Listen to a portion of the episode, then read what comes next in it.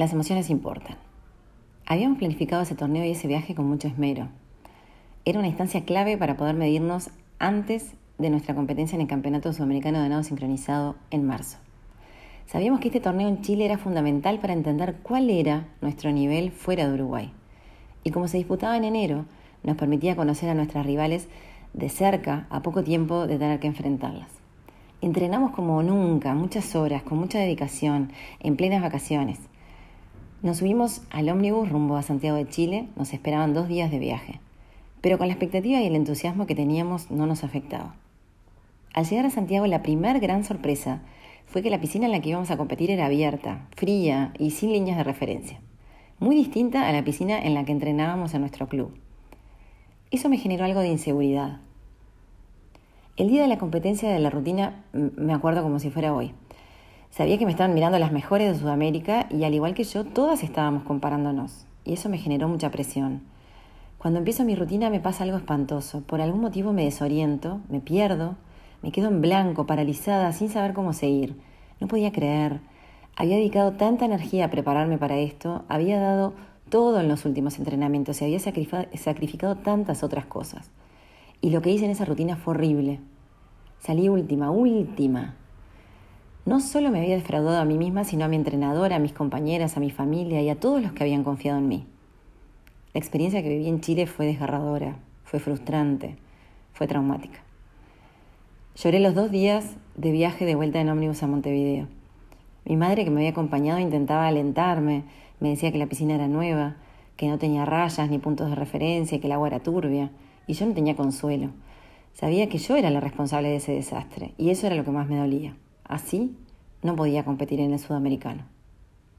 A la vuelta de Chile, seguí muy afectada por ese fracaso. Nunca había sentido esa sensación de derrota, de frustración, ni tanta angustia y tristeza. Estaba muy enojada conmigo. Sentía el fracaso, tenía miedo de lo que podía pasar y la incertidumbre de si llegaríamos al sudamericano de la manera en que lo habíamos imaginado o si sería otra nueva derrota. Recuerdo que por un momento, sin darme cuenta, quedé en shock, paralizada, sin saber si valía la pena seguir adelante. Un cúmulo de emociones negativas me gobernaban y me generaban enorme frustración. Las emociones importan y mucho. Los seres humanos nos movemos en base a combustible emocional. Nos entusiasman los logros, el reconocimiento y las imágenes positivas del futuro. Pero también nos afectan los fracasos y las malas noticias. Los seres humanos somos una bocha de emociones que nos invaden y que muchas veces nos gobiernan. Al borde de no continuar, un día pensé que si aún quería realmente tener una participación digna en el sudamericano, de alguna manera tenía que recomponerme. Lo determinante en ese momento era tratar de lidiar con las emociones que me invadieron. Tenía que manejar mis emociones para que no me bloquearan y pudiera seguir adelante. Traté de aclarar mis pensamientos y poner foco en esos dos meses que teníamos para mejorar.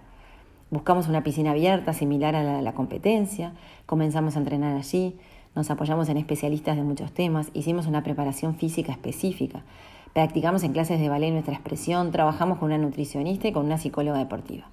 Todas estas acciones eran muy importantes para mejorar, pero mirado en perspectiva, tan importante como eso era el manejo de mis emociones. De alguna manera, la responsabilidad, el equipo, la imagen del sudamericano nos ayudaron a seguir.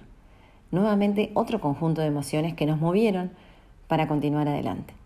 La palabra emoción deriva del, la- del latín emotio, emotio, que significa movimiento, impulso. Las emociones pueden acelerarte hasta tu máxima capacidad. Es como en el auto pones quinta velocidad, pero también pueden ser tu punto muerto o tu marcha atrás.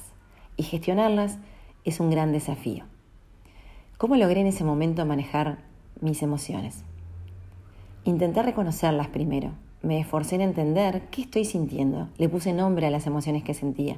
Traté además de expresarlas de la mejor manera posible. Dejé de esconderlas o eliminarlas. Me di el permiso de sentirlas como mi enojo, mi miedo y mi angustia.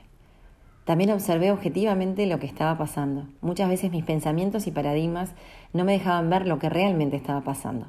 Me esforcé en entender el hecho de forma objetiva, tal cual es y no como yo pensaba que era. Aprendí a basarme en realidades y no en opiniones. Lo que había pasado en Chile no era lo que ocurría todos los días. Tampoco afectaba en nada mis posibilidades en el sudamericano. Y por lo tanto no era una derrota. Tenía otra oportunidad. Haber perdido allí no significaba que hubiera perdido todo. Podía revertirlo. Además construí mi propia visión positiva del futuro. Sabía que podía Sabía el poder que tenía mi imaginación. En ocasiones el fantasma de Chile me invadía y pensaba que me podía volver a ocurrir lo mismo. Pero cuando me daba cuenta de esto, me esforzaba en visualizarme hacia el sudamericano, haciendo una rutina perfecta. Me conectaba con las emociones que eso me traía y hasta me convencía de que me podía ir muy bien. Imaginarme en ese torneo me hacía sentir confiada, me motivaba. Aprendí a dar un paso a la vez, me di cuenta que cada paso importa, cada movimiento, cada acción. Me enfoqué en ese próximo paso y en celebrar cada avance. No dejé que las, las emociones me paralizaran, traté de vencer los miedos y accionar.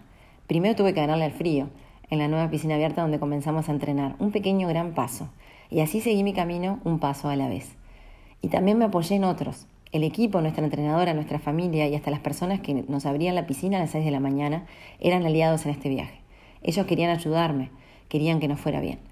Sentir su apoyo, su aliento permanente y su confianza nos recargaron las pilas y aumentaron nuestra responsabilidad. Te cuento esta historia porque todos tenemos en algún momento en nuestros roles algún fracaso que nos genera emociones que a veces nos paralizan o nos impiden ver el futuro con claridad. En ese momento es bueno intentar reconocer esas emociones y seguir avanzando hacia donde nos gustaría llegar, un paso a la vez. Te cuento esta historia porque ahora quiero invitarte a ti que manejes tus emociones. Te invito a que dejes de ocultarlas y las reconozcas. Te invito a que abandones tus paradigmas y te esfuerces en observar de forma objetiva lo que está ocurriendo. Te invito a que construyas tu propia visión del futuro y te muevas hacia ella un paso a la vez. Te invito a que, a que, te invito a que ganes tu propio campeonato.